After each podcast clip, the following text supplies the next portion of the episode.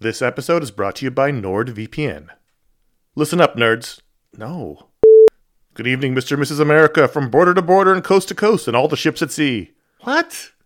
Hello, friends. Do you have a computer? Of course you do, because it's not 1987. Hell, you're listening to this on some kind of computer right now. But do you have a VPN? Oh, what's a VPN, you ask? Well, my friend, a VPN is a virtual private network and it offers two key benefits enhanced privacy and security online. But VPNs do a lot more than that. VPNs shield your IP address, change your browsing location, and make online life easier. It's all about safety and security, my friends. But like everything else in life, it's also about watching TV. Don't let your paid subscriptions go to waste. I use NordVPN to access my home content while I'm traveling. Wink, wink. Plus, secure your connection on public Wi Fi in airports, hotels, cafes, anywhere you go when you're traveling. There's over 6,300 servers in 111 countries, and you can find a nearby server for the best VPN speeds. NordVPN is easy to use. Connect with one click or enable auto connect for zero click protection. And it's got amazing speed. NordVPN is one of the fastest VPNs out there. And with just one NordVPN account, you can use it on six devices. It supports every major platform Windows, Android, iOS, Mac OS, Linux, even Android TV. I think those are all real. Don't miss out on all of awesome benefits for using a VPN. Go to nordvpn.com slash ifanboy today for a risk-free 30-day money-back guarantee. The link's in the show notes. Once again, that's nordvpn.com slash ifanboy. This show is sponsored by BetterHelp. Um, you ever feel like you really need to get something off your chest? This is this this is a, like a real thing. Like if you're mad, if you're upset, if uh, if there's something going on, like the there's there's often for me an idea. Maybe it's a wrong. Maybe it's a moment. It's it's an injustice. is something that just you, you keep going on and on, over and over in your mind about it, and like that can create anger and resentment or shame, whatever it is. And very often, I have found I am not a therapist. I have found that when you let it out, when you give it voice, when you say it out loud, um, sometimes it makes you feel better because you you've expressed it, and sometimes it makes you realize like, oh, this is not a big deal, but I've, it's been stuck in my head. So you give voice to those things, um, and it can make you feel a lot better. And shock of all shocks, therapy is one of those things that can help you do that. It can help you be able to say those things in a place where you don't need to worry about the repercussions of it, work your way through it, uh, figure out coping skills, how to get around it. You know, find find ways to deal with that stuff instead of letting it fester. Um, if you are thinking of starting therapy, uh, if anything I said sounds familiar, you're like, oh, maybe my life would be a little better if I could deal with that kind of thing. You should give BetterHelp a try. It's fully online, it is convenient, flexible, it is suited to your schedule. That's the idea. That's what they're going for. Um, you can fill out a brief questionnaire to get matched with a licensed therapist. That's a big deal. You can switch therapists at any time for no additional charge. That that personal connection, I believe, to be super important. Again, I'm not a professional. Uh, get it off your chest with BetterHelp. Visit betterhelp.com slash ifanboy today. You get 10% off your first month. That is BetterHelp, H-E-L-P dot com slash ifanboy. This is iFanboy Mediasplode episode 40, the HBO show, the end of winning time, the future of the brand, and our all-time favorite original series. Enough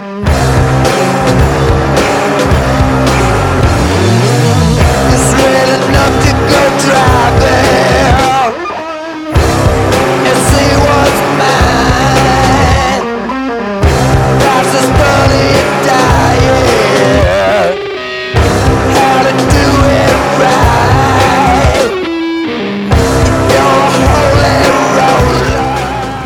welcome to iFanboy Mediasplode. My name is Conor Kilpatrick, and I'm here with Josh Flanagan Hi there. and Ron Richards. Hey guys, how's it going? Can you just edit out that awkward silence for me? No, No, okay. 'cause just, just we weren't on long enough for me to not pay attention. I was just stupid. I could have done it without you calling that out, but now I got to leave it. There you go. We're back with our Mediasplode. It was unlocked by the patrons at patreon.com slash ifanboy. Thanks for being a patron if you are. If you ever considered being one, this is a great time to do so. It helps support the show and helps unlock, well, it did help unlock a bunch of shows for people to enjoy. We thank everyone who did that. And this is our monthly non-comics media show. We have our regular pick of the week show to talk about comics. This is our non-comics media show. And uh, we always like to start first with a spoiler warning. There might be some spoilers. There will be one. I think there'll be spoilers in the main discussion part because it's talking about a show that happened, and It's we'll probably talk about. safe to say that we're here to talk about the things after. Uh, this isn't like uh, stuff we're looking forward to watching. This is stuff we've watched. People. Yeah, and the thing is, like with media, no one's all watching it at the same time anymore. So Right. it's just like you can't help it. I feel Oh. like this, oh. the spoiler window is gone as far as I'm concerned. Well, It's a judgment call for everybody who has to make it as they're talking. Right, but the thing is, we're not universally like we're we're not united as a people in terms of what an accessible spoiler warning is anymore. We need the draft legislation. Yeah, really. I mean, I'm, yeah, I might need You to know go what? strike. Let's do this live then. Let's do this as we watch the things. It's a great that idea. way, anybody will either have to be watching it or have watched it. So we'll just be constantly live streaming the Mediasplode. con- Every, whenever we're what, watching what- TV. what is what we'll have to do is we will have to record things as they happen, and then Conor, you will have to assemble all the disparate elements into something cohesive. Are you cool with that? That's a great yeah, idea. that's. It's a great idea. 14 hour episodes. This is great. No, no, no. I mean, We're gonna need a lot more patrons. dozens of hours. What if we of were? It was like the. Truman Show, but a podcast. Right. We just leave our cameras on and mics on all the time. Just let it watch TV. roll. Isn't that what most podcasts are like at this point? Except that don't they stop at some point. That's what's great about a podcast. They end. Do they? because I think anything over an hour and a half it may as well be endless. Yeah. Let's get into it. I think the theme of this show might be disappointing cancellations.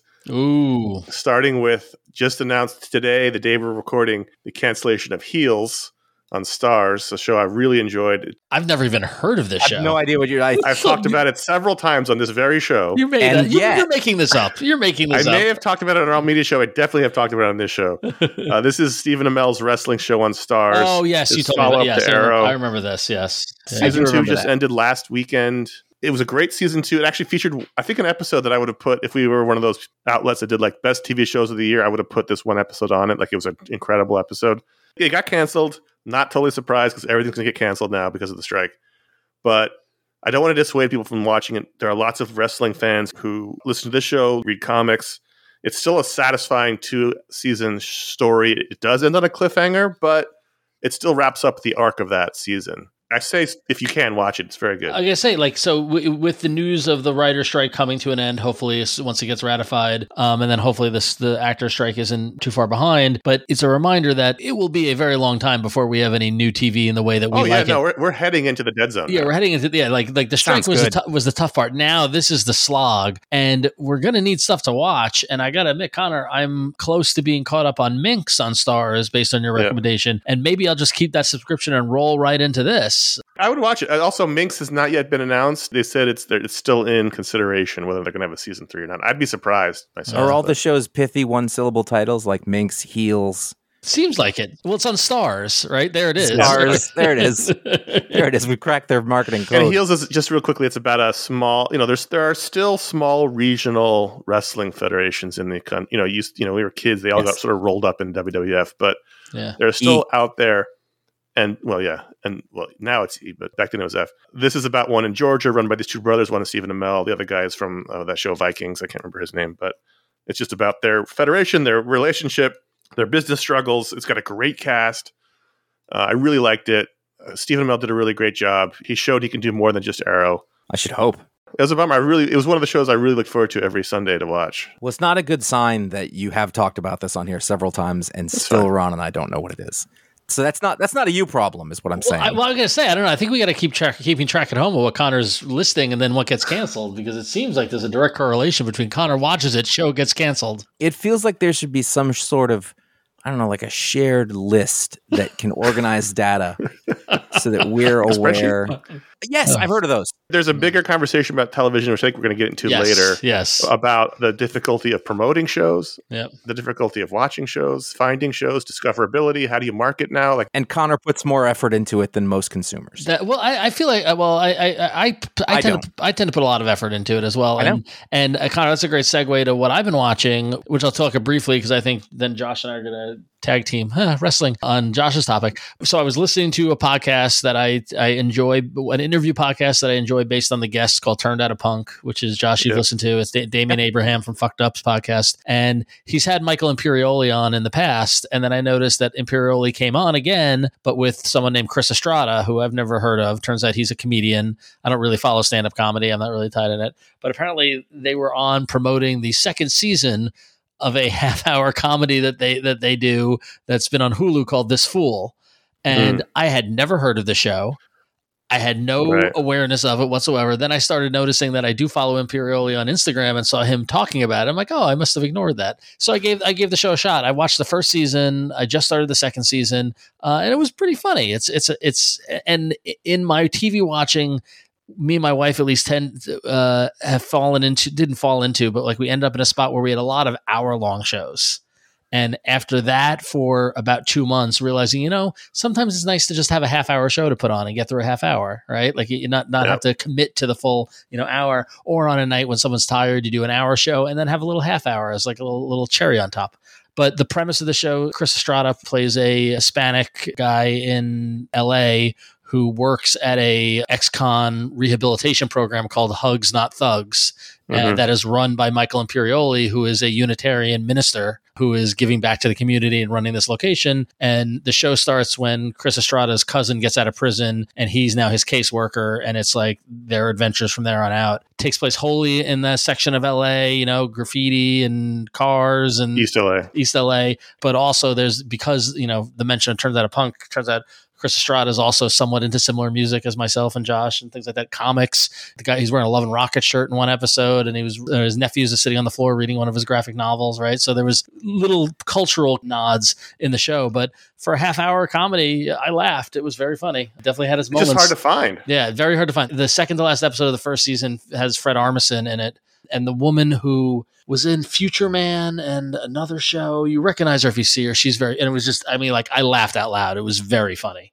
Check out this fool on Hulu. I would recommend it. It was, it was a lighthearted, good comedy. It's funny because you mentioned this to me earlier, and I was like nodding my head, like Chris Estrada, sure. I just looked him up. I have no idea who this person is. Never seen him in my no, life. I never heard of him before. Never heard of him before. Yeah. There's some other So- actor whose last name is Estrada who is very handsome.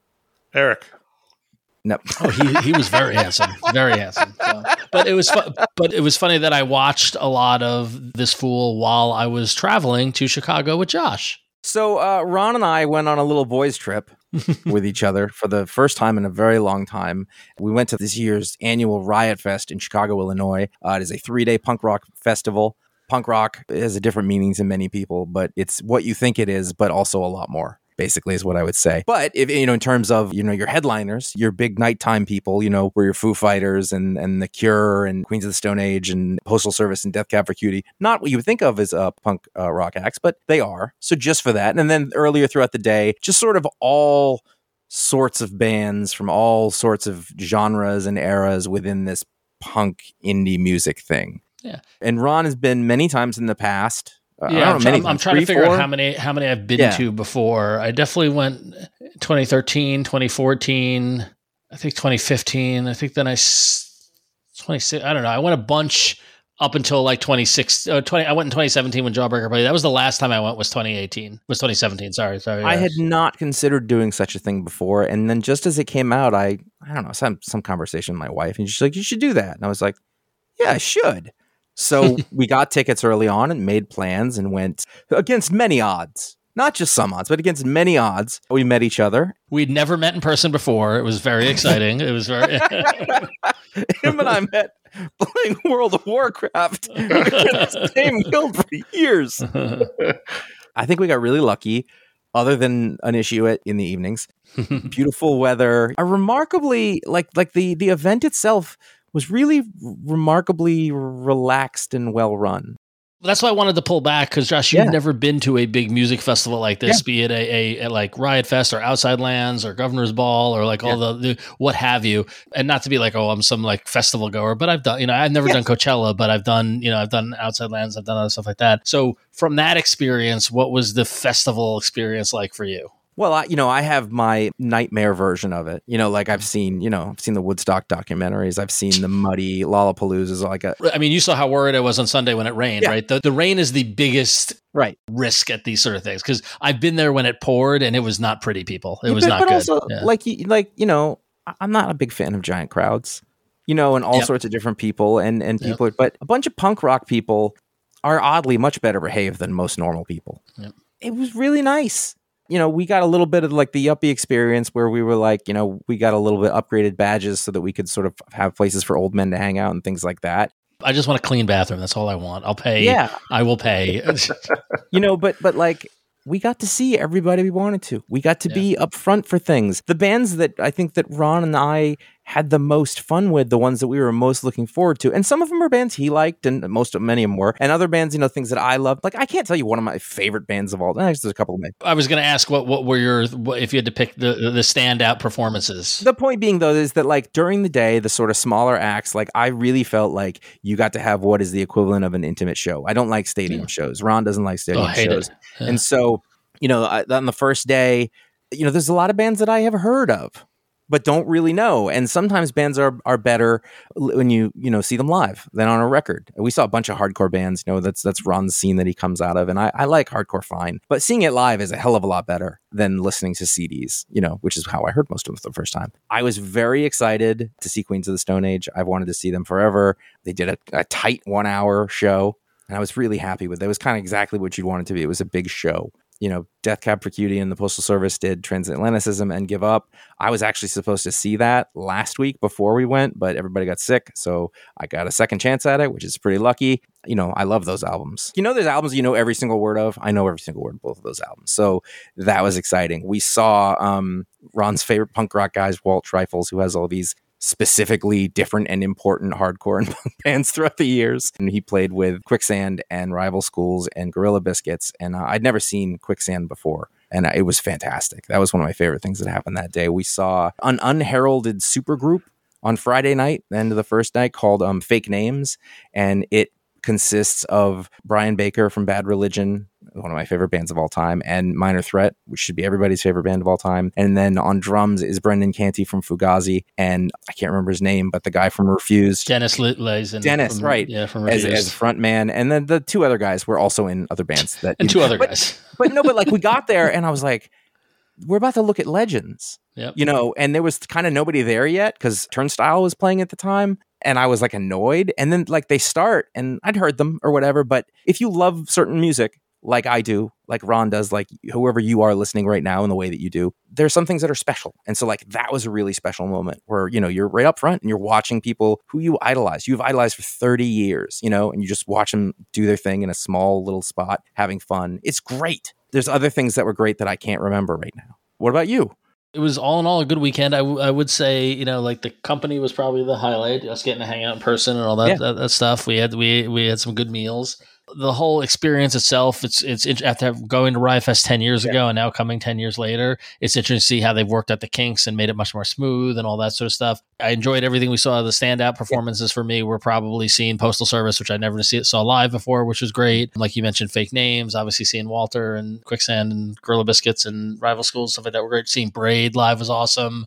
Mhm. Even like H two O, which I wasn't didn't tend to. I enjoyed Oso Oso, like stuff like that. But unlike other years, there wasn't really anything that like stand out blew me away or anybody that I ultimately super discovered or any sort of Right. you know so, It was sort of definitely an like that. aggregate experience. It was yeah, it was definitely it was in in total. And I just in in all honesty, you, you referred to it just despite one bad night. The biggest problem with this whole event is just the location, the park where it's in, and you know mm-hmm. west of downtown Chicago, and it is just it's just a nightmare to get home at the end of the night. There's, and there's nowhere to stay near it. Yeah, if you didn't drive yourself and getting an Uber or a Lyft or a cab or anything like that, is, and it happens every year, and every year I curse it. I'm like, oh, never again because of this, and it's just like Mhm. that was the only, only, only negative, but everything else was great. Oh, and the lack of the there was some food vendors that were there in previous years that weren't there this year that I was disappointed. I was looking forward to. you but- will not let it go away.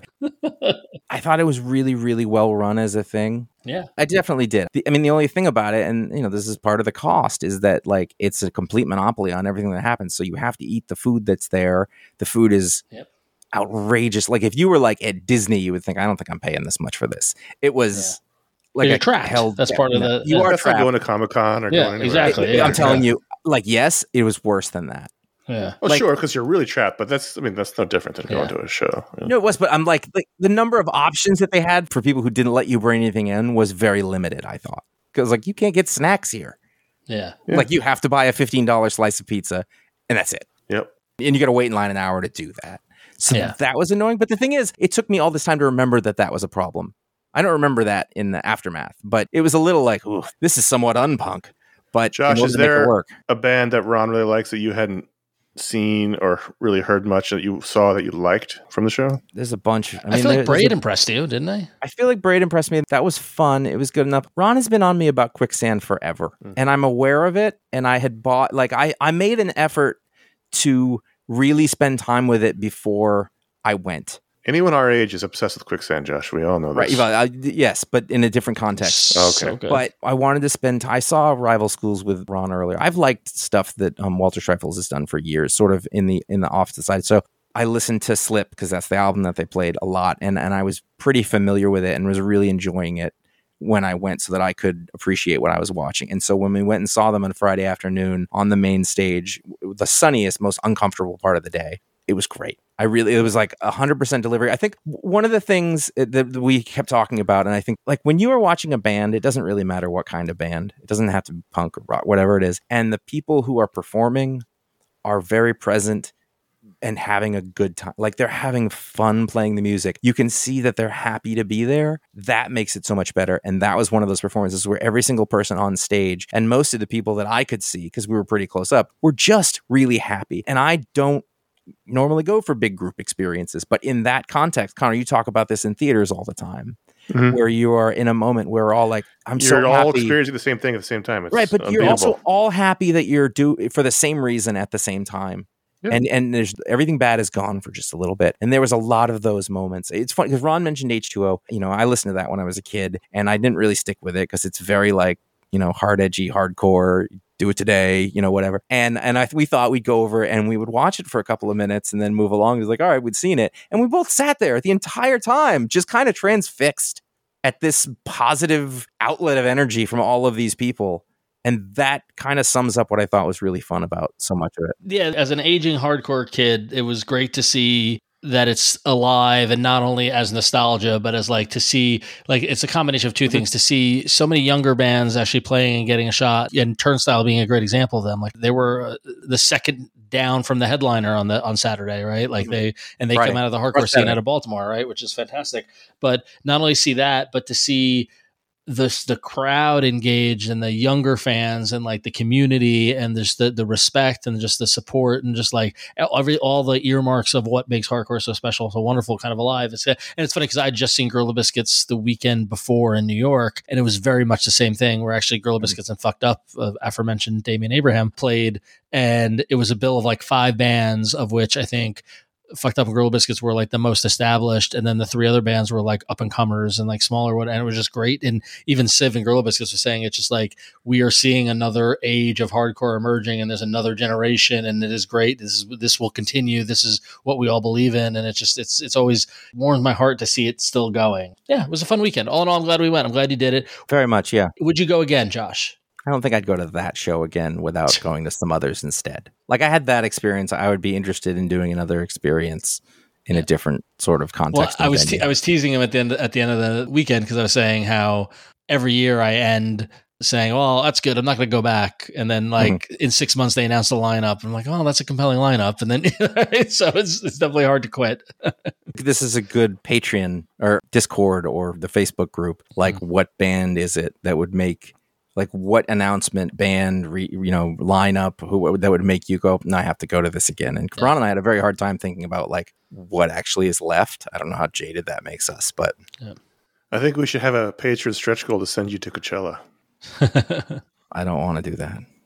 That's That'd why very we funny. have to That do is it. the wrong climate for dad. for dad. That sounds like something I'd say to my kids. That is the wrong climate for Josh, though. By the way, previously I was thinking of Chris Messina, not Chris Estrada, which is why Oh, I was Messina. confused. Chris Messina went to my high school. there you go. Friends of my sister. I'm glad you guys had fun. I'm glad you had a good, Yeah. fun weekend. Josh paid the price, but Sure did. Sure did. he dared to go out and have fun, and the universe punished him for it. As, Uh, as I is think he got it before he went. Either way,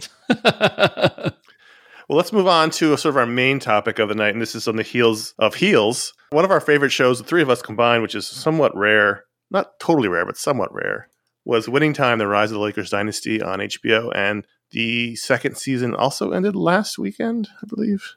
Yeah, it was last weekend. Last weekend, It was when we were at Riot Fest. Yeah. Yes. and HBO canceled it the moment it aired on the East Coast. The moment it ended on the East Coast, they sent the announcement out. you think they'd want to get a couple of reruns to keep people in. I mean, if you watched the episode, you clearly saw it was canceled. Oh, 'cause oh they, yeah, no, you're right. Yeah, Oh yeah, no, yeah, yeah. They six feet undered it to the I end. was no. Well, It was well, worse We're getting than ahead because I've I've I've commentary. Yes. But this is so, so. This is a bummer. This um, for me, it was. My, I think it was my favorite show that was currently on TV at the moment. I just loved it so much. Yeah. we're, we're going to get into lots of things about it. I can see why it was canceled. I'm not totally surprised it was canceled. I kept thinking it was going to get canceled. The producers had said they had a three season arc. The first season was the rise of Showtime winning the first championship. Second season was they're faltering. They lose to the Celtics for the first time. The third season would have been redemption, beating the Celtics and that would have been sort of the arc. They could have kept going, but that was the arc they planned. Ironically, the show ends with them losing the championship. It's hard to have the rise of the dynasty when you lose, but that's how it ended. Thoughts? So thoughts on the second season, just in general, before we sort of get to cancellation issues and everything. so I let's see. I really like the show. Like I want to preface that. Like I, I really, really enjoyed the show. I care nothing about basketball. I care nothing about the players that are depicted in basketball. I care nothing about Pat Riley. I have no emotional attachment like some others When might he have. just but- said, "I don't care at all about Pat Riley," I was hurt. Well, right, so, I, yeah. I- No, no, you I- I was like, yeah, "What?" Yeah. So th- that said, I love not Charles Nelson Reilly, John C. Reilly.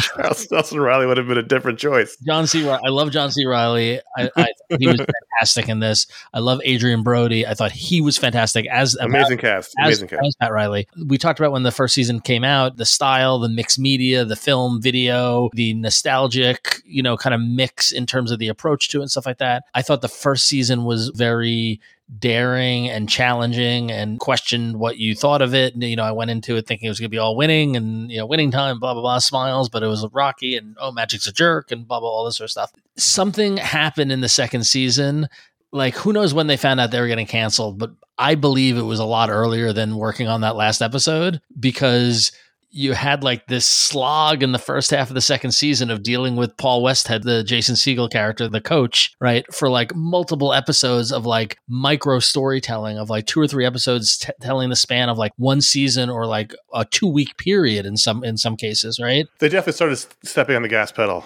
And then you get a brilliant episode, the Pat Riley centric episode where Pat Riley gets named the coach, which was like Yeah. amazing and just like shows what the show, the potential could be. The highs were so high for it. And then you get followed by the lows of what the show could be, which is like putting on the gas pedal, skipping an entire year, fast forwarding to 1984. It felt like they're like, all right, somebody wrap this up real quickly Well, they were trying to get to the Celtics. it felt wrapped up very quickly and it felt it felt almost haphazard in the way it kind of finished up which is like i was like oh i don't know how much longer this world is for the show and i think the challenge and, and what they really went up against here was I think they bit off more than they could chew in terms of this approach, in terms of what the show was, because at times you had, and Josh, we talked about this in person during Riot Fest. I didn't know who the show was about. Is the show about John C. Reilly's character, D- Dr. Buss. I thought that's who it was at the beginning of season one, but then all the marketing has got magic all over it. So, okay, maybe it's a show about magic. It starts with magic and his HIV diagnosis. Okay, this could be about magic's journey. But then you get Adrien Brody, who's just like Oscar winning character. Oh, it's going to be about Pat Riley. As I've thought about it since the last episode, I realized that it is about, in sum total, the Lakers. Yeah, Right? really? And, and, and no, you that. and trying to tell all those other little micro stories was trying to have their cake and eating it too and i think it lacked a little focus that it could have had and you could have seen the show go on for many seasons because we all know like i've been uh, so i'm told you know you got kobe bryant you got Yeah. all other players like it could have been a generational thing and we explored it when we talked about season one we're like Yeah. oh is the next season going to jump to the 90s or whatever it could be like there was it felt like there was so much potential and the second season at the same time tried to leap for those heights while being tethered down with one foot almost, you know, caught in quicksand, as we said earlier. Like it felt torn in those two directions to me. again, I, him and I talked about this, is that I was in the tank for the show basically from the beginning. And while I Sure. think that there may have been bits where, like, I don't know, maybe it wasn't as strong as what I like. I remember at the beginning, Conor said something like, "Oh, the first half of whatever the episode was really boring," and I was like, I just don't even know it anymore because the fact is, I want to live in that world, and I know that Yeah. it's about the Lakers, obviously, but in order to tell that larger story, you have to tell the smaller parts of the story and the different people's story, and it all comes together in whatever reason. And that's the challenge. I mean, that's what it is. The idea is we're always moving around between these different stories, and it's sports things. So what's going to happen is all those things are going to come together at one point, provided you get to finish your story or not. The thing that kept me so riveted in it, and A, I thought it was really interesting. My wife was 100% in from episode one also. And, and this is with no basketball at that time in her. Like it led to her becoming a massive basketball fan, I believe. I spent so much time being stunned by the level of casting and acting more than any other show I can think of, where they took these figures, most of whom were not unfamiliar to me. Like I know when they talk about Kareem Abdul-Jabbar, I know what he looked like at that time. I know what he, I know what Pat Riley looked like. I know who Jerry Buss is. Now they expanded on those. I've read books on these people, but like they expanded on those characters. But they would cast people over and over who you know. All the actors in here, there's other than like magic, Other than the players, right? everybody outside the players. Yeah, for the most part. Do Ooh. you remember Wood Ooh, Harris can I, was can uh, I, I, I blew Josh's mind, and Conor, you probably know this, but the actor who played Norm Nixon, Yes, I know this. his son, His son. Norm Nixon's actual son, which did blow my mind. yeah, But It was really it's- good. it should be noted, though, that I believe I blew his mind back. And I said, Did you notice that one scene with that guy who you didn't quite recognize? And he's like, Yes. And I was like, That was Jay Mohr at a very rough 53 years old. Oh, I knew that. Yeah, he's married to Jeannie Which Conor- well, I was gonna just- say, wait, which wait.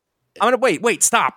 Conor, I know we're not going to surprise you with any facts. I know that you know all of the things, so I need you to play along with me. And then I Okay. turns to him and I says, "Do you know who he's married to?" And he goes, "No." I go, "He's married to Jeannie Buss." And he goes, "The actor? She's pretty young." I go, "No, the actual woman." And I was, and I was, and he looked at me and I was like, "It's fucked up, isn't it? You can't even tell why, but it is." and and the fact That's that Jay funny. Mohr Jay Mohr's was on the show and is Uh-huh. dating the real Jeannie Buss really makes me question if the Jeannie Buss came back around on the show in the second season after decrying it in the Oh first. yeah, she first said she season. said there's Yeah. there's interviews she's enjoyed it. It's not Yeah. 100 percent accurate, Yeah. but she's enjoying it. It's great publicity for the team. it was a different story in the first season. let me finish my thought though. And so the thing being, you know, specifically I will I will hone in on Adrien Brody as Pat Riley. And when he entered camera on that last season, I went, "Oh my god." It's difficult to see him and not think that's Adrien Brody. But he disappeared into this character of Pat Riley, and that character developed over that course of time in the show, as the, did the real man. This was a show where every once in a while I would say, "Wow, that's Adrien Brody," or there was one point, and it was in season two for the first time. I go, "Oh, it's John C. Reilly." Like I forgot it was him. He was the person. And then finally, the best example of that is uh, Jason Clarke as Jerry West, who Mhm. formed a character that I just thought, how can a person who is so recognizable as an actor so fully resemble this person? I know then, it's crazy. and, and then on top of that, deliver a performance that was so engaging that anytime the camera was on him for any reason, he did something wonderful Yep. every time they cut to Jerry West for any reason, it was delightful. And the, so the fact is, like, I was in the tank for this show 100%. I was Yeah. past the point where I could be like, I mean, it would have had to have been really bad, but there wasn't like, this was kind of slow. I just wanted to know what happened next every time. And the thing is, is that like I gave my honest criticism of the second season. If it continued for another twenty episodes, I keep watching mm-hmm. because I, Yeah. I, I thoroughly did enjoy it. I did enjoy what they were doing. The Jerry West character and the guy playing Jerry West, like was waiting for him to come on on screen. Yeah. You know, like oh, so good. And I haven't Adrien even Brody. mentioned blew- I'm such an Adrien Brody Yeah. fan now. Like not after this, but just in, after Succession and then this, I'm just like, oh man, I want more Adrien Brody. how do you cast a guy that looks like 1981 Larry Bird and have it Yeah. work a thousand percent? And you say to him, "Oh, by the way, this guy's a psychopath," and you might be watching this at home and going, "Come on, he can't have. He was this bad." so was all of them. I'm more on Josh's side of things. Like, I just loved everything about it. I thought the first episode was a little rough, the first, second season, but after that, I thought it took off. I agree a little bit with Ron that Mhm. if they didn't know, they probably had an inkling that this was going to be it. I still think the arcs were there. Like, I think they knew they had to end them losing season two to build up season three as the redemption. And there was season. no other way to tell that story without But they had they had so many things to tell. Yeah. You can't just stop telling Jerry Buss's story because that's Mhm. integral to the team. And But the thing is also then they made bizarre decisions like inventing a woman for him to get for to deal with his relationship stuff. Like the character of Honey doesn't exist as an amalgam of like three girlfriends that he had and they pulled in a lawsuit from 1973. well, they can't do all the girlfriends. That's no, but so why do any of it? Like I I didn't care about any of Dr. Buss's personal life stuff in season 2. I wanted Dr. Buss disrupting the NBA and helping create modern modern sports as we know it. Like That's, that's what I your very specific interest, though. Yeah, but who you know, you to- you yeah. love business stories. Yeah. Conor and I care. That's who. I Yeah. like it, but I also want to know about his personal life too, because that was very important. No, I, I agree with everything's going on. I didn't love that storyline. I didn't know that she was real. I don't care what's real and what's not. Yeah. Honestly. Yeah, it's- it's a TV Except show. for the fact when something ridiculous happens and they look at you and you go, that was real. So that press conference You know, Right. you Their watch that, press that, press- Yeah. that was the best episode of the series. And that Just really so- happened. Yeah. Yeah, you can watch on YouTube. That's the Pat Riley episode. Yeah, that's amazing. Uh, you know that episode finished and and you know i just went oh my god you know it, but i watched that press really and, and it was shot like in the style of the time and i thought this must have happened this you can't do this unless it had not happened right. and and i waited i was like tomorrow this will be everywhere and i'll be able to see it and uh, you sent it to me at 10 a.m and you know it was like that was great I think this show, more than any show, really deals with a lot of issues prevalent in society. Like it, it's a basketball show about race. It's a basketball show about class. I mean, Yes. it really happened, but the difference between Boston and the Celtics and the Lakers and LA was very stark culturally and racially. And they really they don't slap you in the face with it, but it's the entire fuck Boston, the entire beat LA thing oh, is Yeah. all caught up in race and class. And you know, every time they won a game and Boston fans rioted, it's not because they were really mad about the game. So that was interesting, and nobody else is really dealing with that in that, that level on the, in this show. That this this entertaining. It's like usually shows like that are really sad and depressing. And if you liked this, you can go listen to Adam McKay's two podcast series, Death on the Wing, which was the precursor to the show, where he discussed basketball players in the 80s dying with the undercurrent of social issues that are going on mixed in, just like this show does, with a sense of humor and a sense of um in storytelling. And then Death on the Lot, which is same kind of thing, but it has to do with dead actors in the 50s largely, against the backdrop of the HUAC Commission. My favorite shot of the whole season was in the first episode where the riot they get chased from the bus, and then it's revisited at the end. Mhm. One of the extras is running with a cigarette hanging in his mouth, and he stops, takes a drag in the middle of the. and, the and. I can tell you, as a native New Englander, I was like, I've never seen anything more realistic. right. you know, Adam McKay is from out. Is going to be surprising. He's from outside of Worcester. Yeah. He is one of these people. So, you know, he got that part right. I think in the '70s in Worcester. So think about that. You know, it's a damn shame. Yeah, but I'm not surprised. I said in the opening, like I am curious about that. I well, first of all, a lot of people complain that the first season was debuted during March Madness. They spent a lot of time promoting it during the basketball tournament. This time they sort of dropped it in the middle of nothing. We talked about this at the top of the show. How do you find shows? How do you promote shows? How do you how do you find any awareness? I mean, I see a million billboards around LA, but I assume they're not all over the country. It's Yeah. harder than ever to get an audience to find your show when some idiot on TikTok hasn't turned it viral. Yep. On the other thing I was thinking about, I don't know how much this this may not have be a factor at all, but in our entirely polarized society, this is a show about the Lakers made by a bunch of Laker fans. And I don't know if you got a bunch of Knicks fans watching in New York or a bunch of Celtics fans watching in Boston or a bunch of Sixers fans watching. You know, like I don't know if that turns them off because at this point everything's polarized, everything's tribal. Yeah. I You mean, know, I don't. I, they may may not be in a factor at all. I just thought about that after I heard about it. I was like, well, I wonder interesting how question. much it appeals to fans of other teams because it's such a bunch of LA guys making a show about the Lakers, and everyone sort of hates the Lakers. That's interesting because it's like like I don't care about basketball, so I'm neutral going into Right, it. Right? yeah, yeah. Josh clearly is a Celtics fan and didn't I don't- have any regard. Like you, you, you also like basketball, but Conor flipped this around. And if this was a show about the late '70s Yankees, would I be as inclined to watch as a Mets fan? Or would you would you watch a, a prestige HBO drama about the Braves of the '90s? Uh, Right? Yeah. Fuck them. No. Right. See Well, exactly. Really, like, but, but like you're a fan of the game, and then right, like, no, but I am a fan of the game. Like that if, if, story. you, if you, you know, if you did one about the late '80s A's, I, w- you know, you know, but yeah, I but prob- that's neutral, right? but Yeah, I'm just yeah. I'm trying to figure out like how much this hatred of the Lakers by most basketball fans. But here's played the here's the thing: if, if your show's living or dying based off of the Sure. alienation of a select graphic or whatever, like demographic, city demographic, Yeah. then I think you might have bigger issues. Oh, I don't think that's the primary reason. I just wonder if that plays into whether or not people watch it or not. either of those things, the marketing of it, the whatever, I don't think that that speaks badly about the show. I think that that's oh, no, it's no reflection on the show at all. it speaks badly about the world that we live in and how media is disseminated and with the show. consumed. Yeah. And I think that that is the really that's ju- it's sad. And so, i- speaking of sad in this way, no one knows how to market entertainment. oh, I know, I'm and sure no Ron one can tell you. What yeah, anybody likes, and I think we all recognize that like people don't seem to like things that I think are good anymore. I, I listened the to several interviews with marketing executives throughout the course of the year, and Mm.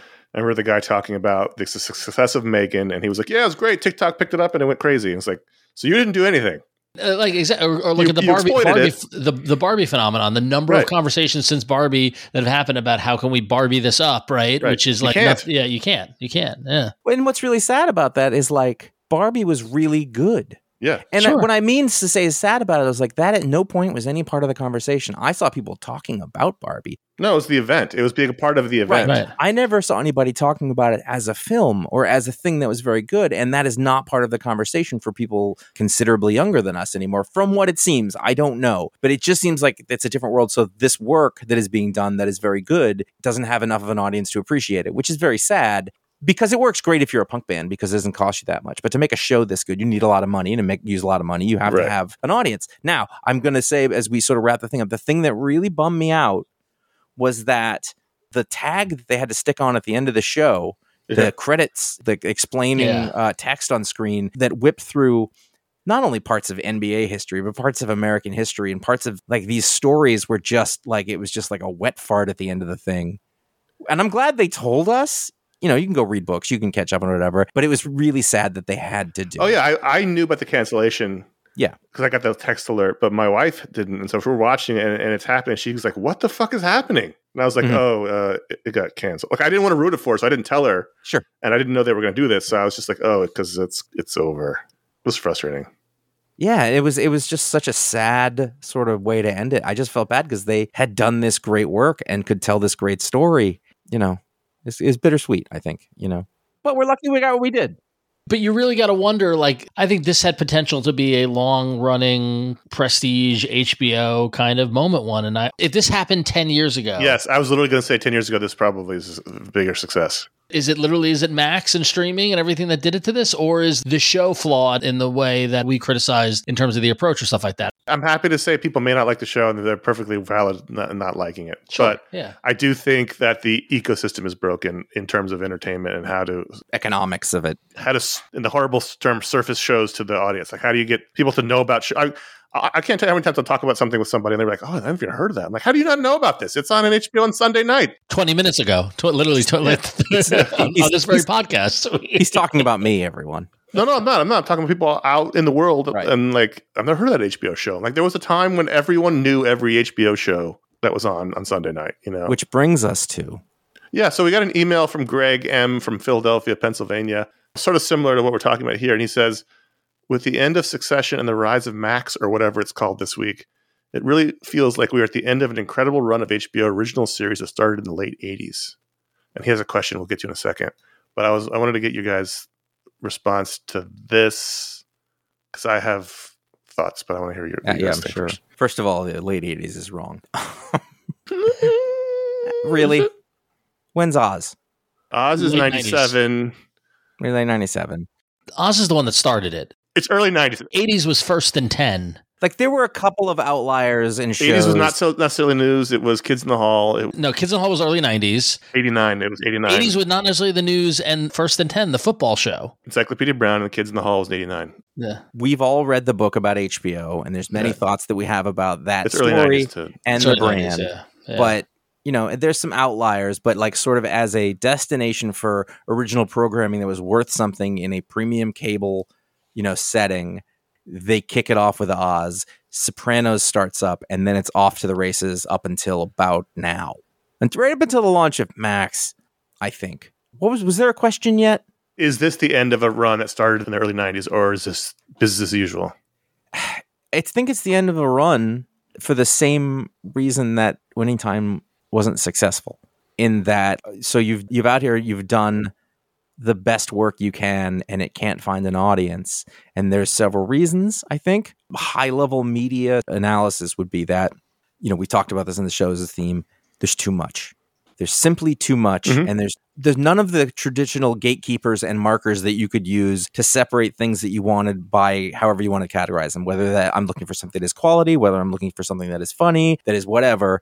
Those lines have all blurred away, and brands don't mean anything in that way. So now it's just instead of 30 stations with five to 10 shows apiece, it's 500 shows. Good luck yeah. the final thing being that one of the last brands in television production that had any value was HBO to a certain demographic, which we are probably the tail end of, was HBO. And when it got folded into Max and, you know, broadcast TV failed to matter anymore or cable, you know, whichever, when they put everything on Max, what was an HBO show versus what was a Max show versus what was an HBO Max. Yeah.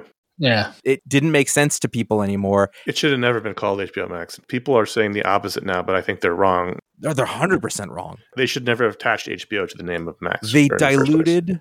What they did was they tried to take advantage of the strength of the HBO Right. name by saying, put it on here and then people will watch all this other stuff. But in doing so, what they did was dilute the very thing that they were using to bring strength to the brand. And so there are other shows that Max, I'm putting air quotes, did that were not HBO shows Yep. that may have been good, but most of them were non remarkable. So you went on this thing thinking, oh, this is like HBO, and it was a bunch of dross. And then you couldn't tell the difference between their shit shows and then a high level HBO drama eventually, and then no one could find anything good because there was no difference in it. And I think it is a fucking shame. I'm sure people felt this way when like the record labels went down. There's people who are older than us who are like, oh man, Atlantic meant something, you know, but to me, HBO meant something.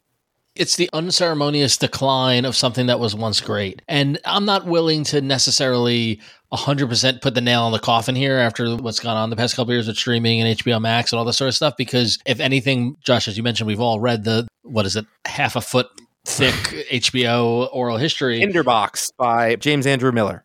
and understanding what has gone into making HBO what it what it is and what and the alchemy that put to, came together in the 90s and the 2000s to make what it became the prestige HBO it's all about the people and the willingness to take risks and the willingness to invest in talent and if anything I don't think the story is fully told here because they definitely are at a crossroads where they can either choose to embrace what has been HBO's legacy and Warner Brothers Discovery Company, Right. David Zaslav down. At this moment in time, they can choose to embrace what has been a historically successful and storied franchise and invest in that and have this be a blip or have this be a one down round and you know and have it even out over the years or they can embrace the volume play of streaming and when you open up max now you see boardwalk empire next to fucking chip and jojo Is that a real thing that you just said? Yeah. The home people. the Okay, magnolia Joanna. people yeah right, chip and joanna people. yeah uh, chip and joanna the um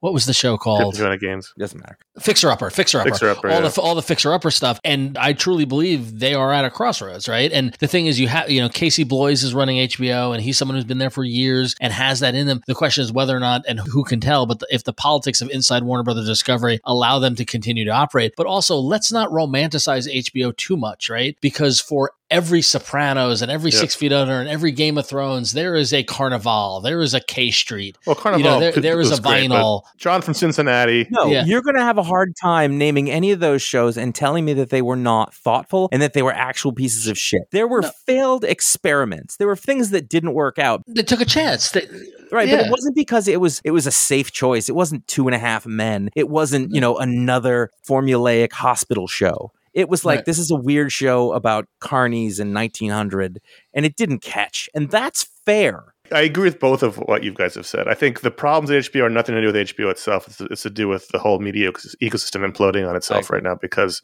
they took the most profitable entertainment platform in history, the cable network, and they went to the least profitable entertainment medium of all time, streaming. Yep. It's a whole other problem that HBO has nothing to do with. The thing about HBO that the people in charge of Warner Brothers always hated was that they didn't do a lot of programming. Right? They're like, why can't you make more shows? And their whole thing was, we'll make the shows we want to make at the time we want to make them. And that was sort of their why they were so good because they were curated. Right. HBO's never had that many shows out at any given time. And I'm looking at the list of what they currently have on the air. And this is sort of in relation to what Greg asked in his email. Is this the end of HBO? So they have four dramas Euphoria, The Gilded Age, House of the Dragon, The Last of Us. Currently. The Gilded Age probably has one more season in it before it gets canceled. But Euphoria is hugely popular with the people younger than us. House of the Dragon, not as good as Game of Thrones, but still quite popular. The Last of Us was a huge success.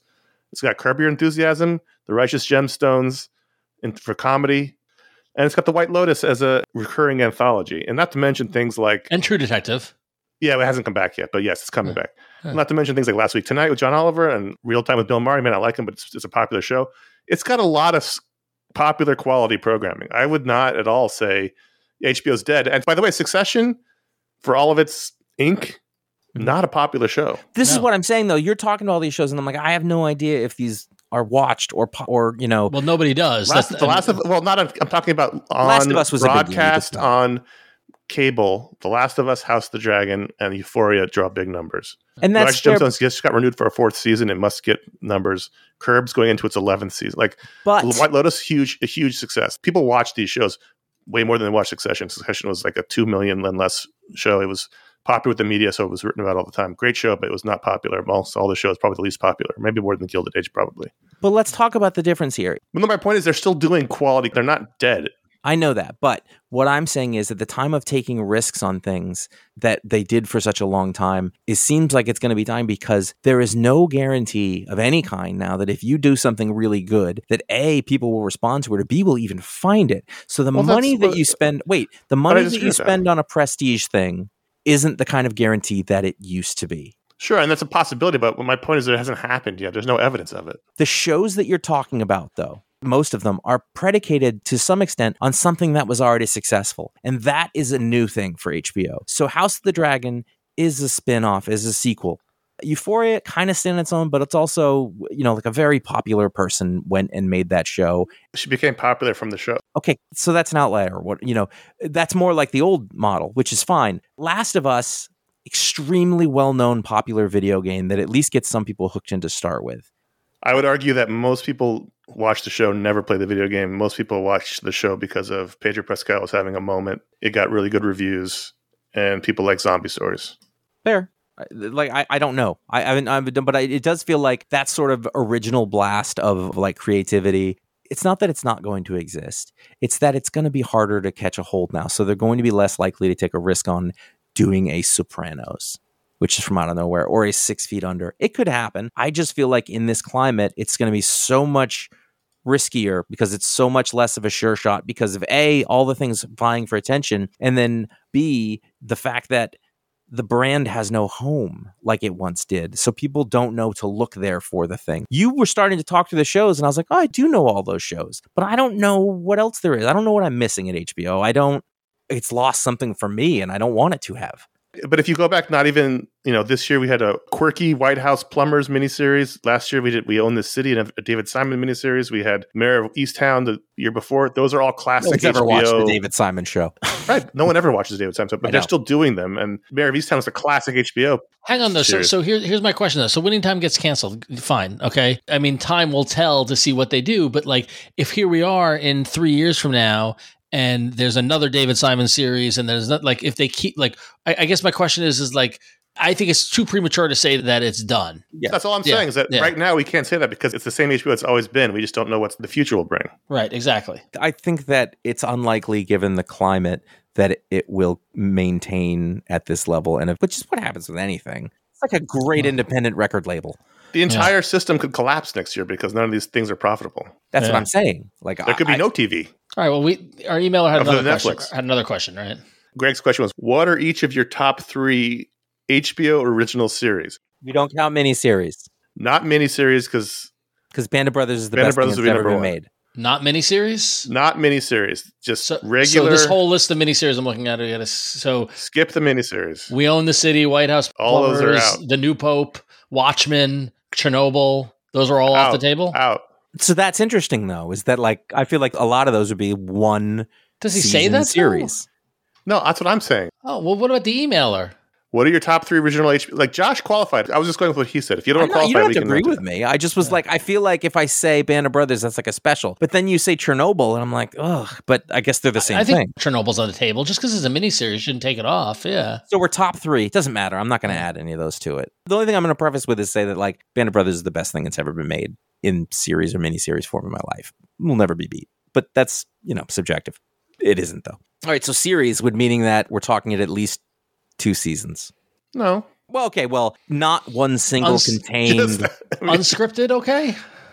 if it's an Yeah. HBO original, you can go with an unscripted show. Yeah. if you All want. right.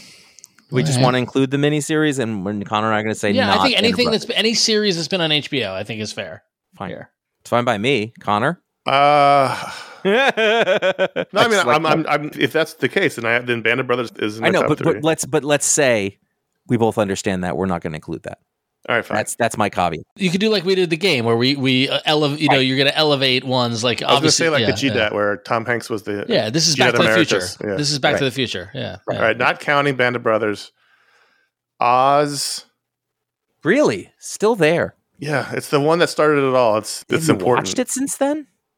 Uh, not all the way. No. I tried to watch it again. It wasn't bad, but it was really dark and harsh. And I was like, I feel terrible Yeah, yeah, watching this now.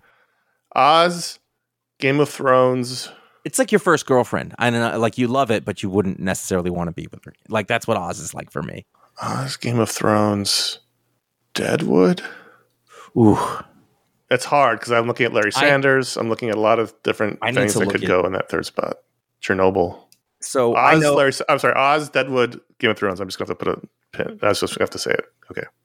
So I know for me that my my first two are without question The Sopranos and The Wire, and then I have to Ah, think about. I have to think about. It's what hard to do three. This is hard to do three, by the way. Fine. Oz, Game of Thrones, The Wire. Got to. It's America. Yeah, I got that. I, I, yeah. Then you've got now Conor and I are going to probably have different ones than necessarily Ron does. So I would look at Deadwood, and I would look at. oof, I would definitely have to look at Deadwood. I would have to look at Veep. That's probably love just Boardwalk a me Empire. thing. Rome. Love Boardwalk I love I love Rome more than Boardwalk Empire. I know that. I know I love Deadwood more than Boardwalk Empire. So Boardwalk Empire is necessarily out. Although I did watch it again and it was just fantastic. Can we take The Sopranos off the table too? No, No. Uh, You don't No. think that elevated up above to the No. level of Band? I, well, I know. I got to challenge that. If you're going to take Band of Brothers Band off, of Brothers I just because it was a mini series. Sopranos, they did it for five, you know, six yeah, years. I know, but it was, but it's just so like no, no, it, no, it, it seems so rote to say But Sopranos. changed television. That, Yeah. so Yeah, that's what I mean. That's what that, saying- like. The, no, but but saying Sopranos means that you couldn't say like Nirvana's Nevermind. Like it just if you like that thing, that I think that has to count. It's just the Band of Brothers for Conor and I at least is such an outlier. I don't know. Then I don't think you can take Band of Brothers off. You got to lose one of your three to that. All right, then. fine. Yeah. Band of Brothers, Oz, and The Wire. fine. Band of Brothers, Sopranos, The Wire. I probably have to go Sopranos, Larry Sanders, Real Sex. Whoa! Fucking kidding me. No, that, that was you my entire sexual education from 1992 into the late 90s. Was that that, that docu series? I respect it. Yeah, I don't.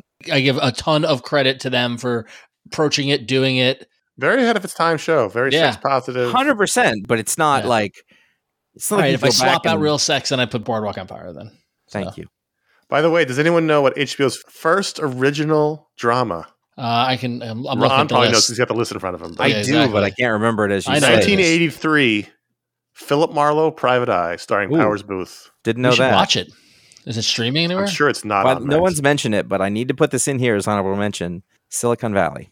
Eh, I mean, I wouldn't go put it in top five. It, top it was. five. It's hard to put in top five. Go back to your thing. Like, would I go back and rewatch it? I don't know. You know. You would. it Season would one, I'd rewatch season one. Hey Conor, I would just so put you know, in my top five. you can buy Philip Marlowe Private Eye on Amazon Prime at ninety nine cents an episode. Six Ooh. feet under.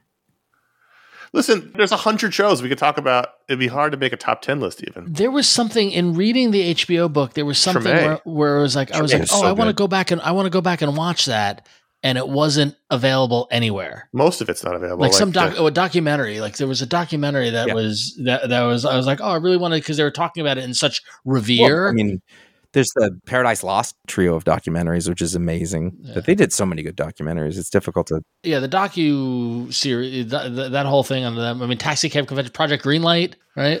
but no, but there was a documentary that I can't remember the name. And I, I, I was just shocked that I couldn't find it. That it just wasn't. It's just not not even available digitally anywhere. Just gone. You know, like stuff's just mm-hmm. gone. They did a they did a, a Harry Truman like Truman movie. Biopic yeah, they did uh, Truman. with uh, Gary Sinise, and it does not exist anywhere. For years, you couldn't watch From the Earth to the Moon, which is the the miniseries that the predated Band of Brothers, which is amazing. And they just put it up like a couple of years ago for streaming. I'm just going through. Now I'm putting off the comedies. There's like a million great comedies. Like it would be hard to do a top ten list even Yes, Yeah. from the, all these shows. Bored to Death. I loved that show. uh, Bored to Death was fun. Yeah. What was that documentary? I forgot. I mean, Sex in the City is, is important. Larry Sanders show was really influential. You said Sex in the City, and like you're absolutely right. It's maybe one of the most important sitcoms of our lifetimes in terms. But but I went, oh yeah, that's HBO. Like it doesn't even register with me. That was their number two I get moneymaker behind Band of Brothers for a while. I get it. Veep. Veep is singularly. I've watched it several. It's singularly one of the most funny things I've ever seen in my life. Endlessly, The Deuce. I love The Deuce. Like, oh man, you know, the Deuce is good stuff. Not a top David We'll, Simon. uh, we'll see what HBO. I mean, Josh said we don't know what the future is going to bring for media, so we'll see what it, how it affects HBO. Right now, the same guys in charge has been in charge for a while, so I'm hoping that they are able to maintain that quality. to me though it's all about audiences if audiences are it's not enough people audiences to be interested then it's over eventually and and i don't trust audiences right Well, now. HBO's never had audiences really, except True, for that's why. Game of Thrones and Yeah, is but- an outlier. It's more of what do the corporate bosses allow? Because in the right. past, it was like a prestige thing. well it was a prestige thing too They also and- made a lot of money. well that was the thing is that when people were paying for hbo they were paying for hbo but now what you've done is you've lumped in hbo with all of this other stuff and at some point somebody's gonna say well how do we know that your fucking show is making a difference how do we know they're not here for house Well, well, yeah. Welcome to the politics of the strikes. yeah right? I mean, like the, the transparency and audience is the major Yeah. thing. And what's fascinating about it, and I don't want to get too much in the business side of it, but what's fascinating about it is, is that like yes you do all these people are asking, you know, they're saying, well, the writers and, and the actors to a certain degree are asking for transparency in numbers to see if they are missing out on profiting from the hits more so because they because everything's in a buyout uh, mode right Yeah. now where you you pitch a show the networks are, or the streamers are buying it completely and you're not getting any like if there's a massive No- hit no you're not making end. billions Yeah. right but what the reality of what that transparency might be will reveal what I suspect will reveal and Conor I'm sure you know the same things Yeah. we talked about on the podcast we listen to is the fact that there are hundreds, if not thousands, of shows that are being watched by nobody. Yeah, they don't want to know Exactly, it's a double-edged sword. Ex- It's, a double-edged sword, to get the numbers because Yep. yeah, Yep. Yep. It's right. fascinating. we can keep fascinating. talking about this all night. But thanks, Greg M from Philadelphia, for writing in. You can write in at contact at ifanboy.com and put Mediasplode in the subject line so we know it's for this show. This was fun. We could talk about HBO for hours and days. If you have any more HBO related questions, we'll take them. We can talk about TV for hours. Yeah. have we lost everyone 35 and under by now Probably. like in general I mean, but you, I think you did years ago. That's true. Yeah. That's fair. So that's it for this week's show. Of course, you can listen to Josh and I every week on the Pick of the Week show. We talk about the week's comics. You can listen to Android Faithful. That's Ron's Android show. Yep. On androidfaithful.com. That's where we are. what are you laughing at, Josh? I'm laughing because of when the Always Sunny podcast and they had no idea that Dennis had done a show. And he goes, and he goes, androidfaithful.com. And like for a while, the other guys had no idea that there was a Wrexham show. And I just thought, oh, we're doing that thing right now. And like what you do is a big deal, not just to you, but to other people. And I'm barely aware of it. It's because I want to say twit.tv because for years that's Oh, what yeah, it was. yeah, was- we my moved head on goes to from that. That Yeah. doesn't matter what you call it. Same deal. And it's not because I don't care. It's just that that is not our relationship. Yep. And it's interesting. It's funny. It's very Let's funny. end on that awkward note. We'll be back next not. month. And until then, I'm Conor. I'm Ron. That makes me Josh. Thanks, everyone. Oh,